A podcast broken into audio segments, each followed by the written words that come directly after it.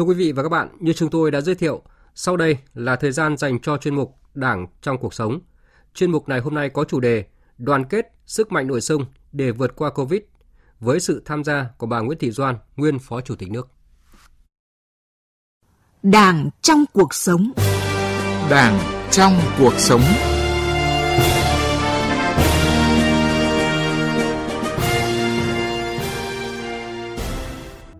Biên tập viên Nguyễn Hằng kính chào quý vị và các bạn.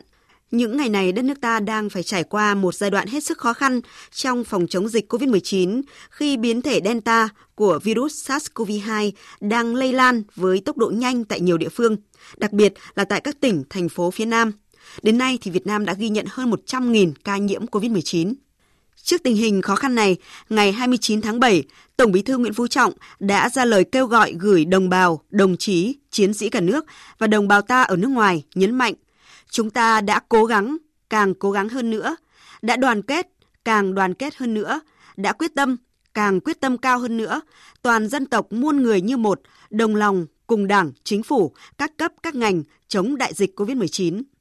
Lời kêu gọi của người đứng đầu Đảng ta phát đi vào thời điểm đất nước ta đang đứng trước nhiều khó khăn do ảnh hưởng của đại dịch COVID-19. Chính vì vậy, lúc này cần phải phát huy sức mạnh của khối đại đoàn kết dân tộc và sự đồng lòng vào cuộc của cả hệ thống chính trị cùng sự đồng hành ủng hộ của nhân dân cả nước. Đó là sức mạnh nội sinh trong cuộc chiến chống đại dịch COVID-19.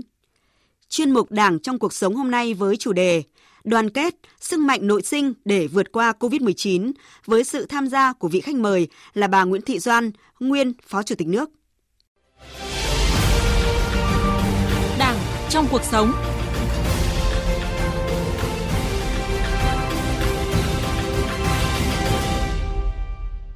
Dạ vâng ạ, trước hết xin cảm ơn bà Nguyễn Thị Doan đã tham gia chương trình cùng chúng tôi ạ. Thưa quý vị, thưa các bạn, đại dịch COVID-19 đã và đang đe dọa nghiêm trọng an toàn và sức khỏe của nhân dân ta. Xã hội bị xáo trộn, kinh tế bị ảnh hưởng nặng nề, đặc biệt là với những người dân nghèo, nhiều người bị mất việc làm hoặc là thu nhập rơi vào tình trạng hết sức bấp bênh. À, sau những thành công phòng chống dịch ở giai đoạn đầu, hiện nay nước ta bước vào một giai đoạn đầy thách thức khi ghi nhận hàng trăm rồi đến hàng nghìn ca nhiễm mới mỗi ngày. À, thưa bà Nguyễn Thị Doan ạ, à, lúc này toàn đảng và toàn quân, toàn dân ta đang nỗ lực dồn sức ứng phó với đại dịch COVID-19.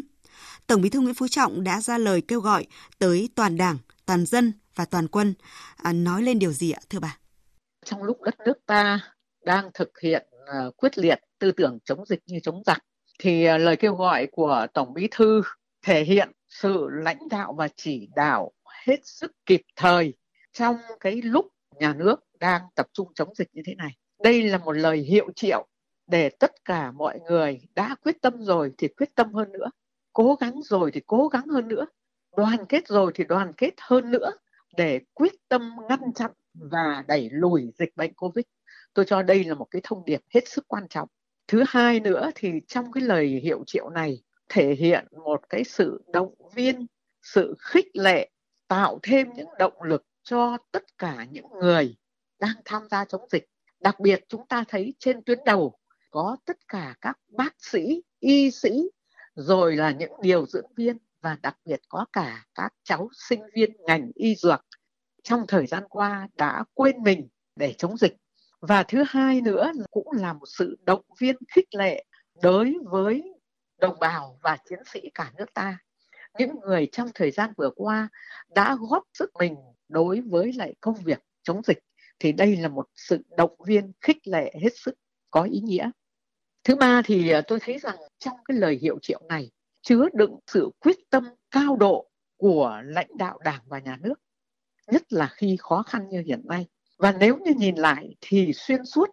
trong cái lời hiệu triệu không chỉ là sự động viên khích lệ, sự thể hiện quyết tâm cao độ, và nó còn thể hiện cái đường lối nhất quán của đảng ta, đó là vì nhân dân mà phục vụ. Như vậy là xuyên suốt trong lời kêu gọi của Tổng Bí thư là tinh thần nhất quán của Đảng ta là vì nhân dân phục vụ. À, thưa bà là nhìn lại mỗi khi đất nước gặp khó khăn, ngàn cân treo sợi tóc, lãnh đạo quốc gia đều có lời kêu gọi tinh thần yêu nước, đoàn kết thống nhất ý chí. Mỗi khi đất nước vượt qua thử thách, chúng ta đều thấy rõ sức mạnh đoàn kết của toàn dân tộc. À, thưa bà, à, bà nghĩ sao về tinh thần được người đứng đầu Đảng ta nhấn mạnh đó là đã đoàn kết, càng đoàn kết hơn nữa, đã quyết tâm, càng quyết tâm cao hơn nữa trong tình hình khó khăn hiện nay ạ, thưa bà? Phải nói là trong thời kỳ dịch bệnh hiện nay, toàn đảng, toàn dân và toàn quân đoàn kết nhất trí để chống dịch thành công. Nhưng cái lời kêu gọi lần này ấy, nó có một cái độ nhân mạnh hơn, đó là đã quyết tâm rồi, càng quyết tâm hơn, đã thể hiện một cái đoàn kết rồi thì càng đoàn kết hơn. Nó thể hiện tinh thần tuyên bố, động viên, lời động viên khích lệ. Và nó chứa đựng cái vấn đề hết sức quan trọng, đấy là gì? Nhất định chúng ta sẽ thành công. Nếu như chúng ta đã đoàn kết, càng đoàn kết, đã quyết tâm, càng quyết tâm. Rất quan trọng và rất hay ở cái chỗ, cái điểm nhấn ấy À, dạ vâng ạ, như vậy là trong khó khăn thì mỗi chúng ta đã quyết tâm rồi thì cần phải quyết tâm cao hơn nữa. Và cũng chính trong thời điểm khó khăn này thì chúng ta tiếp tục được chứng kiến một Việt Nam đồng sức, đồng lòng, nỗ lực vượt qua mọi khó khăn cùng với sự vào cuộc của cả hệ thống chính trị, sự chỉ đạo điều hành quyết liệt, sát sao và kịp thời của Đảng, Nhà nước và Chính phủ À, ngay như tại à, thời điểm này, tại tâm dịch thành phố Hồ Chí Minh và các tỉnh thành phố phía Nam đã và đang nhận được rất nhiều sự yêu thương, sẻ chia của nhân dân cả nước và kiều bào ta ở nước ngoài. Đó là những lời động viên, những giải pháp được hiến kế, là những nhu yếu phẩm, trang thiết bị y tế, là đội ngũ y bác sĩ tình nguyện từ các địa phương Thậm chí có những địa phương vừa trải qua những tháng ngày khó khăn khi là tâm dịch nhưng vẫn sẵn sàng chia sẻ với thành phố Hồ Chí Minh và các tỉnh khu vực phía Nam trong giai đoạn hiện nay.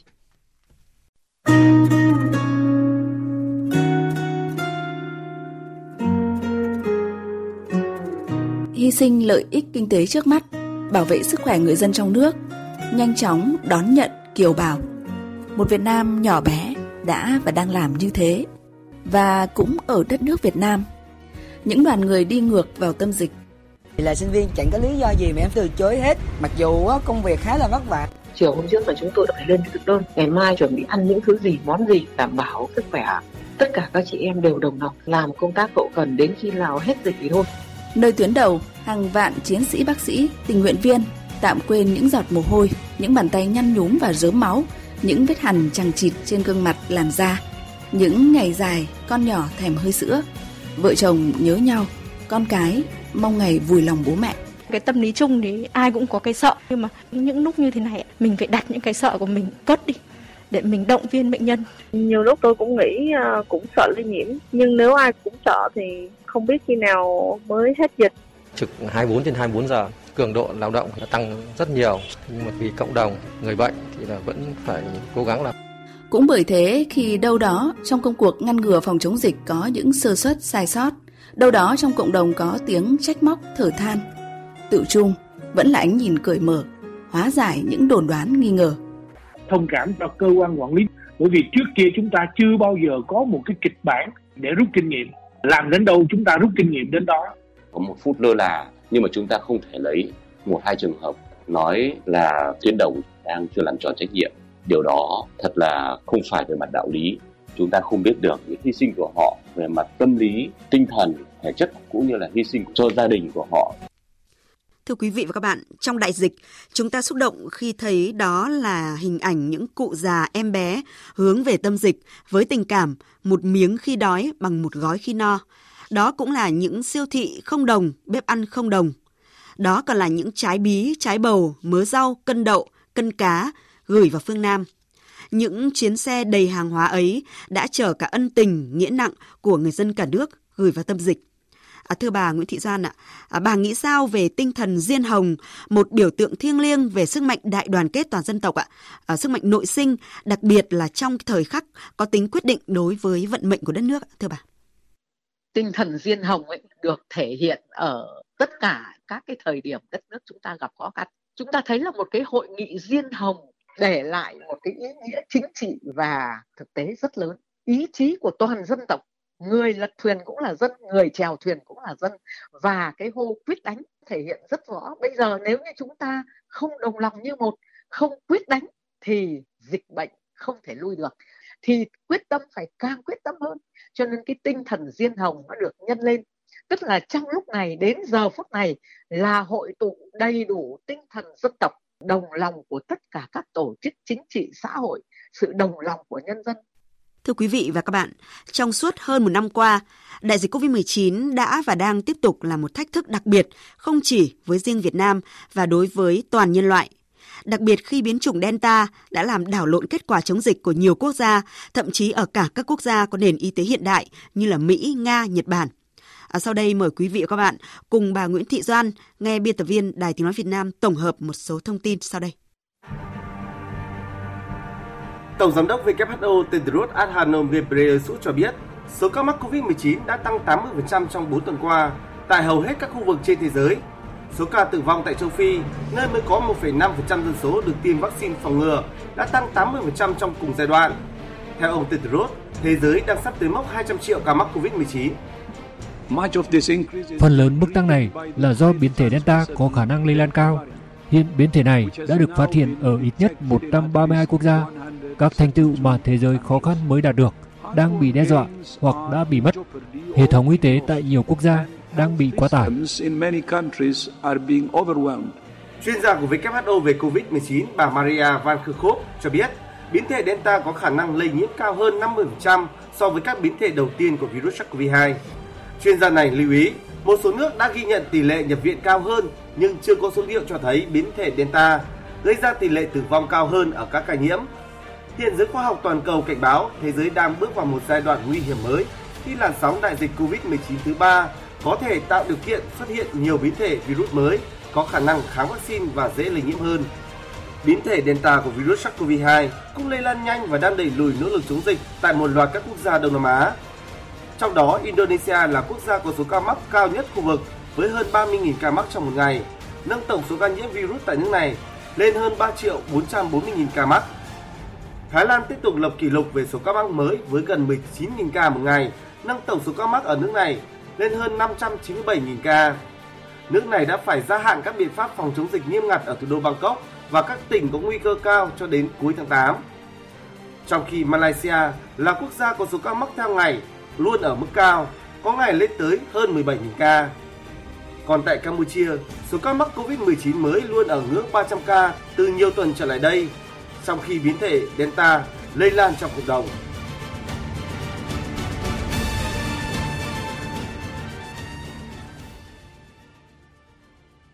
À, thưa bà Nguyễn Thị Gian ạ, À, À, nhìn từ thực tế này thì có thể thấy à, ngay ở các quốc gia phát triển à, đã thực hiện tiêm phòng vaccine diện rộng nhưng mà biến chủng Delta khiến nhiều quốc gia cũng đang phải vật lộn ứng phó. Kể từ đầu năm 2020, khi đại dịch Covid xảy ra đến nay thì Đảng và Nhà nước ta đã chủ động chỉ đạo sát sao và quyết liệt. Tới thời điểm này thì cùng với nhiều quốc gia trên thế giới, diễn biến dịch COVID-19 ở nước ta có mức độ ngày càng phức tạp và khó lường. Bộ Chính trị, Ban Bí thư đã lãnh đạo chỉ đạo căn cơ, quyết liệt để ứng phó với diễn biến của dịch bệnh. À, thưa bà, à, bà nghĩ sao về cái sự chủ động này ạ? một cái lịch sử của đất nước hàng nghìn năm văn hiến đã chứng minh rồi một cái bài học chủ động sáng tạo chúng ta đã thành công là chủ động sáng tạo trăm trận trăm thắng với một cái ý chí quyết tâm cao độ chính vì vậy cho nên đảng và nhà nước ta bây giờ phát huy cái bài học của cách mạng việt nam cái bài học ông cha ta đã để lại. Và bây giờ phải nói là những bài học đó càng qua thực tế càng thấy sáng. Và chính bài học đó đang soi đường cho chúng ta đi. Nhìn lại lịch sử đấy là bài học của ông cha ta để lại được phát huy cao độ. Và bây giờ thì chúng ta càng chủ động hơn. Trong cái thời kỳ cách mạng 4.0 này, chúng ta sử dụng những cái công nghệ thông tin cộng với cái đồng lòng của chúng ta, thông minh sáng tạo của chúng ta chủ động thì chúng ta sẽ thành công và cái bài học ấy là luôn luôn được duy trì và đánh giá cao qua phần trao đổi thì bà cũng đã nhấn mạnh đến yếu tố chủ động sáng tạo trong phòng chống dịch À, trước sự nguy hiểm của dịch COVID-19, Đảng và Chính phủ không chỉ nỗ lực phòng chống dịch bệnh mà còn nhanh chóng nhập những lô vaccine đầu tiên và triển khai kế hoạch tiêm phòng COVID-19 từ đầu tháng 3 vừa qua. Bên cạnh đó, thì Bộ Chính trị cũng đã đồng ý chủ trương tiếp tục ban hành chính sách hỗ trợ người lao động và người sử dụng lao động gặp khó khăn do ảnh hưởng bởi đại dịch COVID-19 và đang được chính phủ và các bộ ngành địa phương nỗ lực triển khai. À, sau đây, mời bà Nguyễn Thị Doan cùng quý vị và các bạn nghe chia sẻ của một số người dân mà chúng tôi vừa ghi nhận được. Cũng nhờ chính quyền địa phương và các ban ngành có sự quan tâm bị là vấn đề covid cho nên là không có đi làm được hỗ trợ lo chảy trong gia đình. Có thì mua mắm mua gạo này kia rồi đâu biết làm gì giờ giờ cũng đâu đi đâu được. Cũng cầu mong cho mọi người đồng lòng đồng thức đồng tâm nhau để mà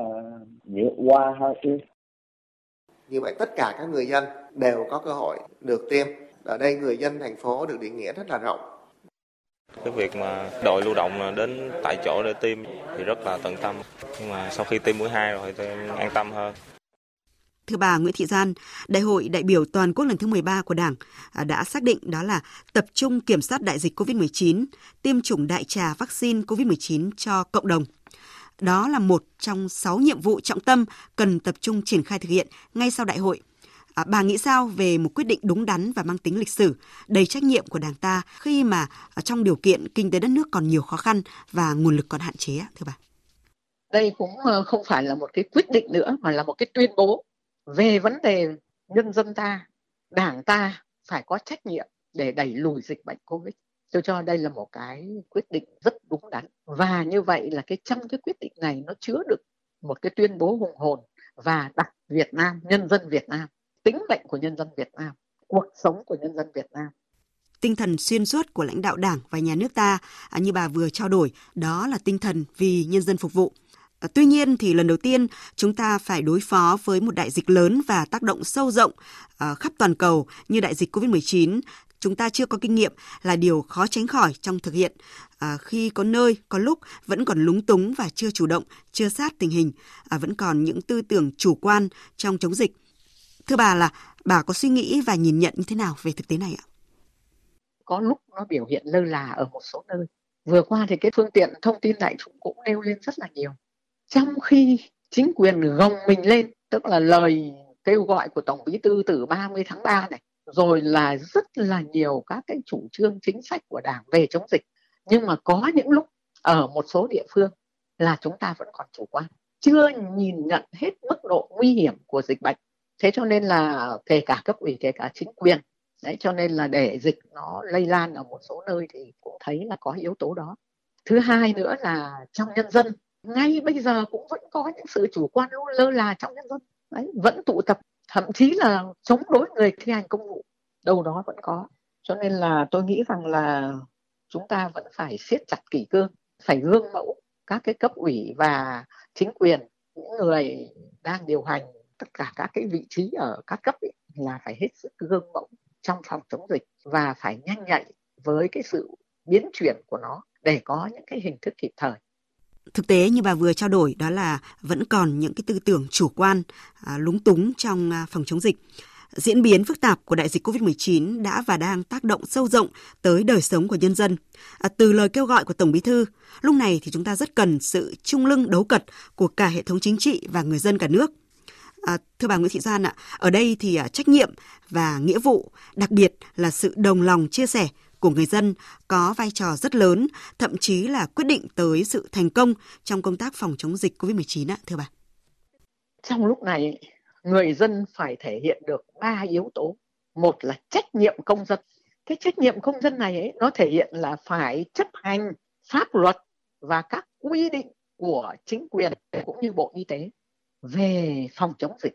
Đấy là cái trách nhiệm công dân. Mình là công dân Việt Nam, những người Việt Nam anh hùng thì mình phải thể hiện được cái trách nhiệm công dân của mình trong cái lúc này. Cái ý thứ hai phải thể hiện được cái tinh thần công dân. Cái tinh thần công dân vừa qua tôi thấy đại bộ phận chúng ta thể hiện rất là tốt. Nhường cơm sẻ áo chia sẻ đối với đồng bào nghèo đối với người khó khăn trong thời dịch bệnh. Và đặc biệt là cái tinh thần đó được thể hiện ở những gói cứu trợ của nhà nước. Nhưng mà tinh thần công dân ở đây là không chỉ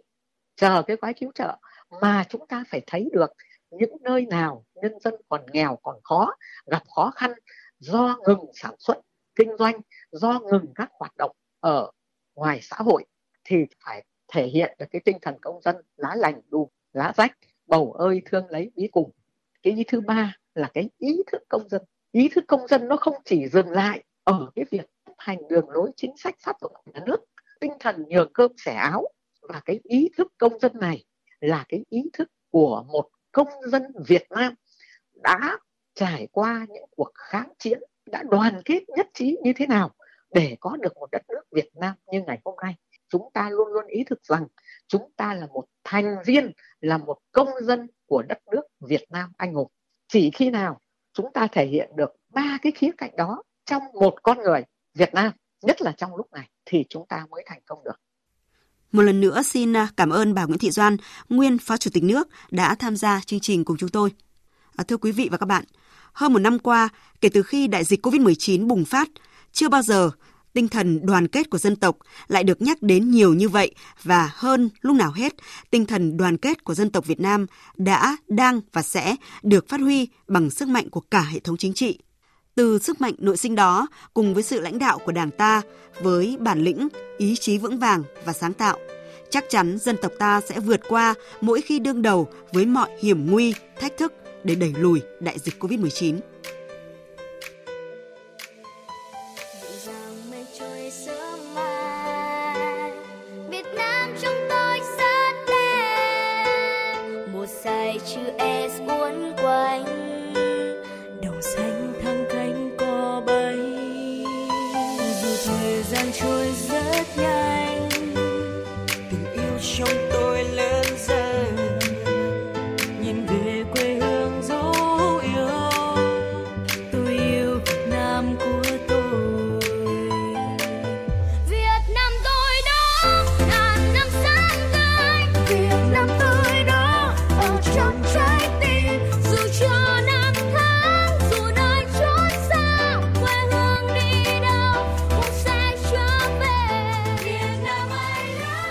Cảm ơn quý vị và các bạn đã quan tâm theo dõi chuyên mục Đảng trong cuộc sống cùng chúng tôi. Chuyên mục do các biên tập viên Nguyễn Hằng và Lại Hoa thực hiện, chịu trách nhiệm nội dung Nguyễn Vũ Duy, Nguyễn Thị Tuyết Mai. Hẹn gặp lại quý vị và các bạn trong chuyên mục lần sau.